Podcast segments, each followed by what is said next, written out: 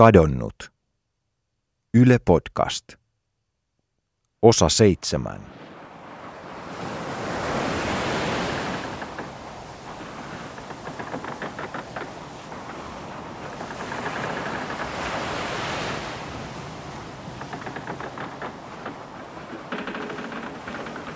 لما فتنا مشينا شوي يعني وصلنا لنص الطريق المهرب كل شوي يقول آه، كوا هنيك الجزيرة هنيك الجزيرة Siinä pienessä veneessä oli 60 ihmistä. Ja kun se meni eteenpäin, se vajosi koko ajan syvemmälle. Kunnes keskellä merta vene upposi kokonaan. ينزل لتحت المي العالم تعيط تعيط يعني مرة مرتين نبهنا آخر مرة قام طق البلم طق البلم وكب حاله Monet hukkuivat heti, koska heillä ei ollut liivejä. Eivätkä he osanneet uida. Lapsellani oli pelastusliivi. Itse tarrauduin veneen laitaan kiinni, koska minäkään en osaa uida. شاف حاول يقرب علي قلت له مشان الله بعد عني لأنه إذا كان يقرب أنا وبنتي كنا تنفوت تحت المي Siihen tuli joku nuori poika tönimään, että mene pois, mutta mä pidin kiinni henkeni edestä. Ihmiset vaan huusivat ja hukkuivat.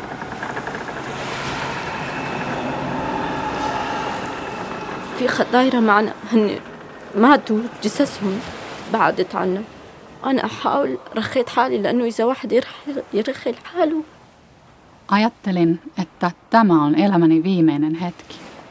En enää jaksa pitää kiinni. Halasin lastani ja ajattelin, jos hukun, lapsi kuitenkin jäisi eloon. Mä olen Leena Häkkinen ja kuuntelet Kadonnut podcast-sarjan seitsemättä jaksoa. Äsken kuulit Pellan tarinaa. Hän on 21-vuotias Syyrian kurdinainen ja kolmevuotiaan tytön äiti. Pella on tullut Suomeen uskomattoman vaarallisen matkan. Sillä samalla matkalla hävisi viime vuonna Europolin mukaan arviolta 10 000 yksin matkustavaa lasta.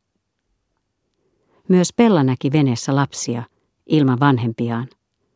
Ainakin kahdeksan ja 11-vuotiaat. Muistatko, miten heidän kävi siellä veneessä?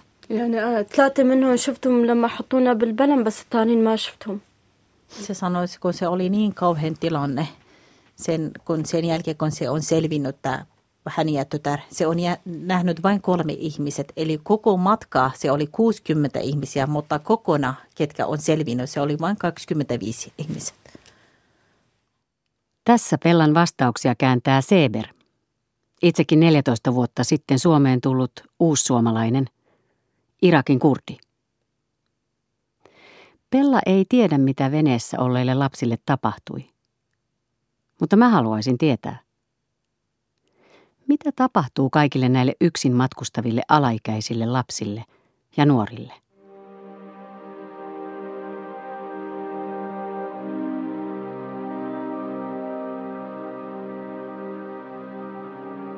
Tähän ohjelmaan oli tosi vaikea löytää pakolaisia haastateltavaksi. Näin siksi, että suomalaiset hyvää tekevät organisaatiot suojelee näitä henkilöitä julkisuudelta ja kaikelta huomiolta. Ja se on ymmärrettävää. Nämä organisaatiot on vastuussa näistä ihmisistä ja suojelevat heitä vihapuheelta ja viharikoksilta ja polttopulloilta ja kaikelta muulta, mitä täällä heille keksitään. Toisaalta kysymys on samalla toistemme ymmärtämisestä. Jos mä en pääse näiden ihmisten luo, jotta he voisivat puhua suoraan mulle ja sulle, joka kuuntelet tätä. En pääse edes kysymään heiltä, haluaisiko he kertoa tarinansa. Niin onko sekään oikein? Joka tapauksessahan me kaikki ollaan täällä. Juuri nyt. Yhdessä.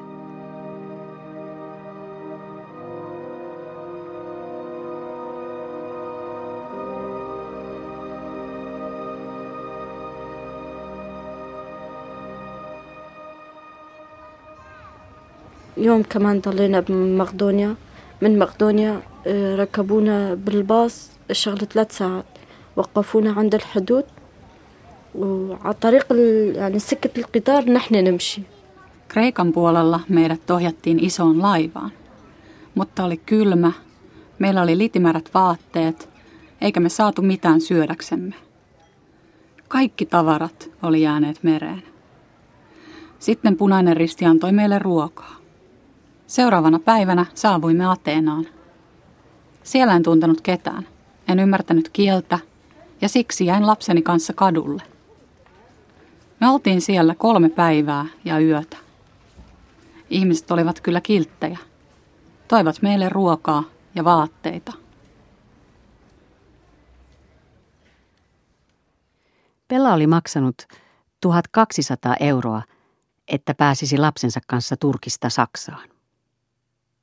Mutta kun vene upposi, salakuljettaja lähti hakemaan uutta lastia ja jätti tämän porukan Kreikan viranomaisten hoidettavaksi. Samanlainen tarina tuli vastaan, kun löysin täällä Suomessa tänne yksin tulleen nuoren afganistanilaisen pojan. Mä saan kertoa hänen tarinansa sillä ehdolla, että en käytä hänen ääntään. Tämä poika kertoi mulle, että heillä oli ihan normaali elämä Afganistanissa ja kaikki oli ok.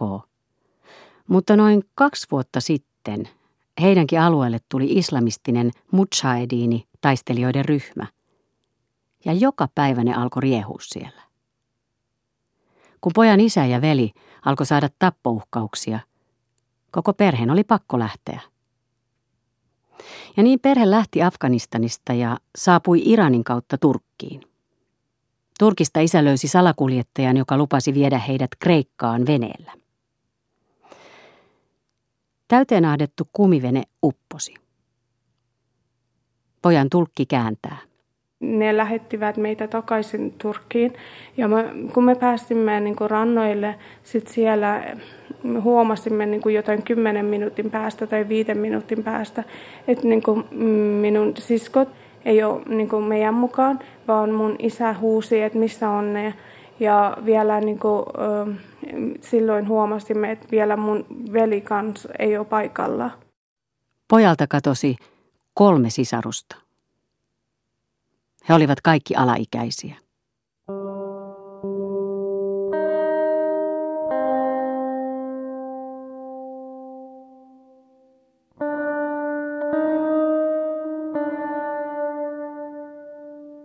Kadonneiden tyttöjen ja poikien tarinat ovat erilaisia. Tästä tietää Marja Pentikäinen. Hän on pitkään työskennellyt pakolaisasioiden kanssa ja on tällä hetkellä kansainvälisen suojelun ja integraation toimialajohtaja Diakonissalaitoksella. Me tiedetään, että näissä lähtömaista, näistä lähtömaista niin se miehen asema, pojan asema, vanhimman pojan asema on siinä perheessä aina erilainen kuin tyttöjen asema. Ja pojat lähdetään sitten maailmalle hakemaan koko perheelle turvaa. Tapaamani afgaanipojan perhe palautettiin Turkista Iraniin. Koska he eivät voineet palata takaisin kotimaahansa, perhe yritti vielä uudelleen rajan yli Turkkiin. Sitä vartioivat poliisit salankuljettaja tuli ja sanoi, että niin kuin, nyt voi niin kuin, mennä, mutta niin hiljaisesti vaan, niin kuin, että ei, ei ne huomaa enää. Ja me rupesimme niin kuin, mennä siitä ylös, mutta mun veli huusi, mun isompi vanhempi veli huusi, että niin kuin, äm, äm, älä ottaa niin kuin sun pikkuvelin kä- käsi enää, äm, niin kuin, vaan jättää se meille ja niin kuin, yrittää niin kuin, poistua täältä ja äm, niin kuin, juokse minne päin ne näyttää ja poika juoksi, katsomatta taakseen. Yhtäkkiä hän huomasi olevansa pellolla. Yksin. Hän jäi odottamaan perhettään, mutta ketään ei kuulunut. Eikä poika löytänyt seuraavana aamunakaan jälkiä muista. Silloin poika päätti lähteä eteenpäin. Hän tiesi, että Turkin rajalla olevalle järvelle oli matkaa kolmen tunnin verran. Sitten hän näki poliisit ja piiloutui. Mä olin siellä vielä yksi yö, Mutta lopuksi, kun niin kuin mä olin niin nälkä ja huonossa olossa, sitten mä niin kuin päättelin, että niin kuin mä jatkan matkansa eteenpäin. Niin kuin ne ottaa minua kiinni tai mä niin kuin voin niin kuin pääsee niin kuin Turkkiin. Mm. Poika pääsi lopulta Turkkiin ja siellä salakuljettajien täyteen ahdettuun veneeseen. Salakuljettaja oli sopinut pojan isän kanssa, ettei matkaan lähdettäisi yöllä, koska pojalla oli pahat muistot aiemmasta ylityksestä. Mutta niin vain vesimatka Kreikkaan tehtiin pimeässä. Salakuljettaja pakotti pojan veneeseen lyömällä häntä. Poika pelkäsi, pelkäsi ja pelkäsi.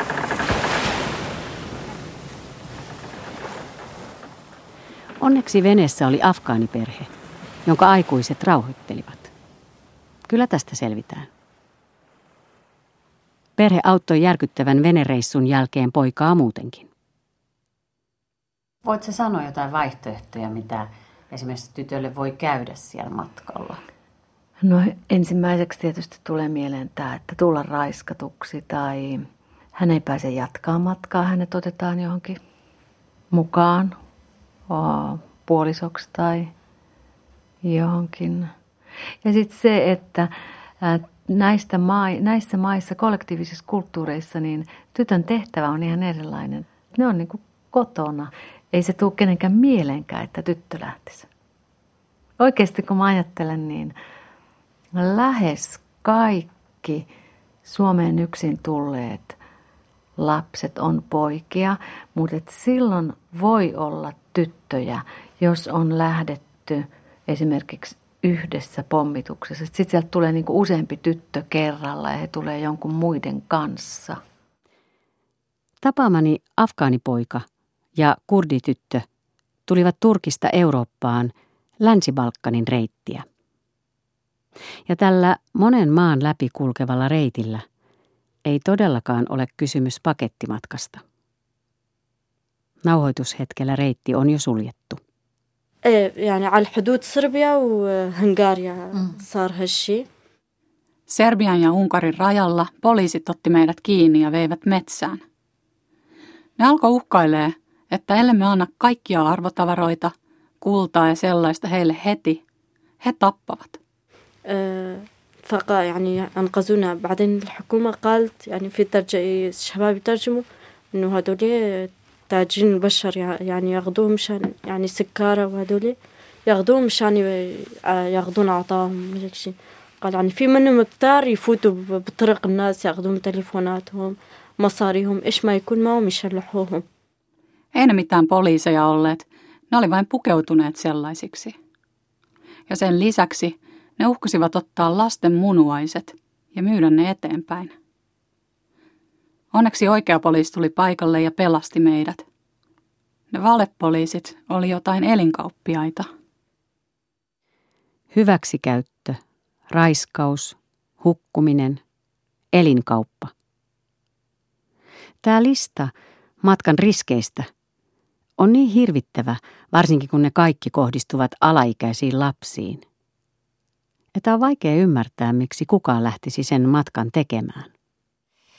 Tota, voitko kertoa jonkun, jonkun tapahtuman, mikä kertoisi mulle vielä selvemmin, että minkälaista se elämä oli siellä omassa maassa Syyriassa? شفت بعيني أنا بيتنا كان يعني بيت حماية عراس يعني بالشارع كنت عندهم ويعني عالم طالعين مظاهرات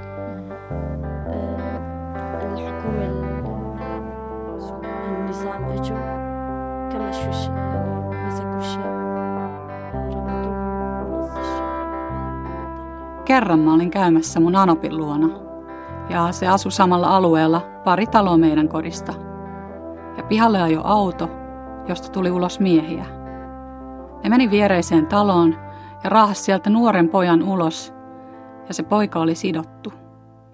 Ja ne miehet laittoi sen pojan makaamaan keskelle tietä ja ajo sen päältä edestakaisin. Edestakaisin. Mä näin sen omin silmin ja sitä oli niin vaikeaa katsella että pyörryin. Sitten kaikki sillä alueella asuvat ihmiset tuli ulos kodeistaan huutamaan, että lopettakaa. Mutta ei ne lopettanut. Ne vaan haki lisää nuoria poikia ja jo samalla tavalla niiden yli. Sen ristiriidan täytyy vanhemmalle olla todella rankka. Tehdä se päätös, että jäädäkö kotiin ja tulla tapetuksi, vai lähteäkö tälle matkalle ja mahdollisesti kadottaa lapsensa. Sitä ei ole kauan, kun näitä päätöksiä tehtiin meillä Suomessakin. Ei siitä, kun mun tätini kuljetti lehmää 14-vuotiaana evakkona Karjalasta Kalajoelle. Eikä siitä, kun helsinkiläiset lähettivät lapsensa pommituksia pakoon Ruotsiin. Ollaanko me jo unohdettu, että sen valinnan eteen ei haluta? Siihen joudutaan.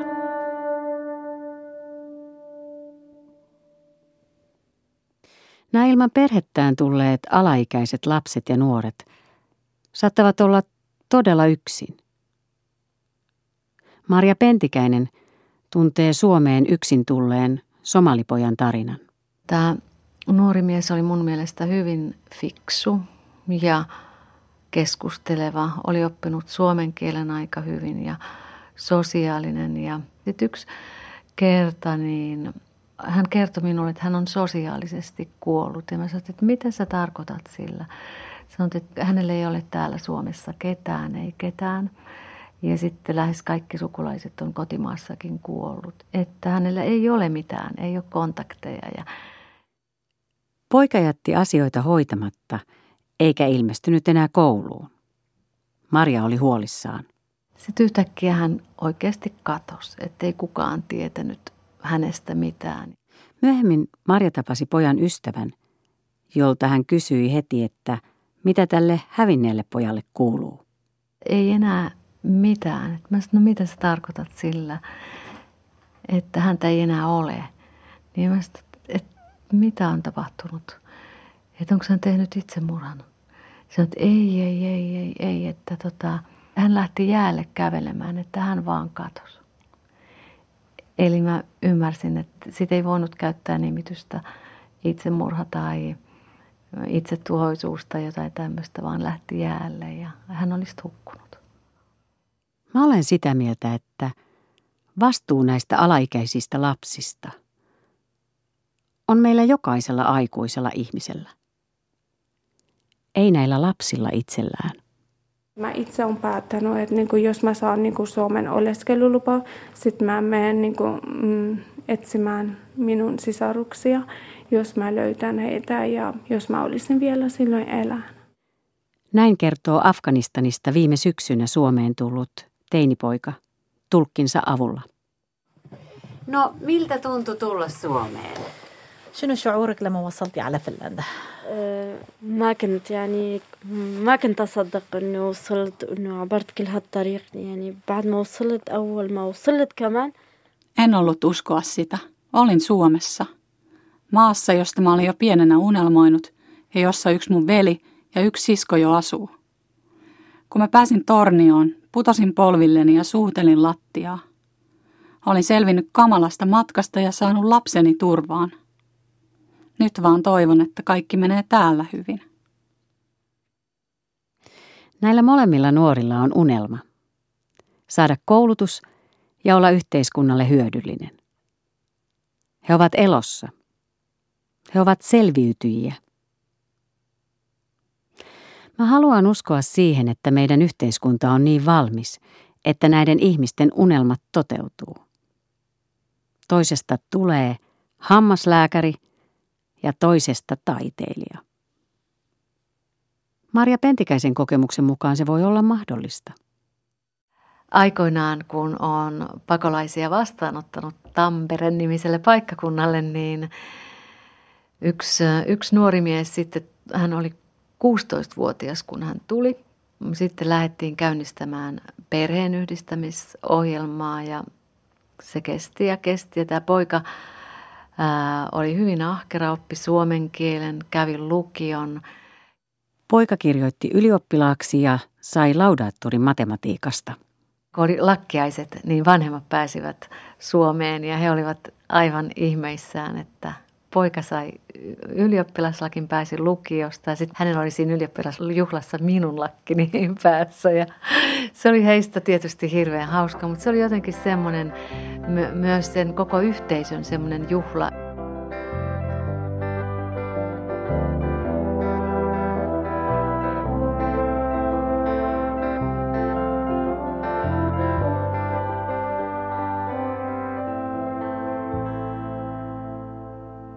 Ensi kerralla.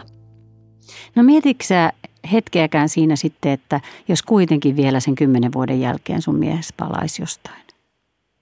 Ei, ei. Mä olin silloin jo niin kuin ensimmäisenä päivänä, mä olin tiennyt, että hän on kuollut.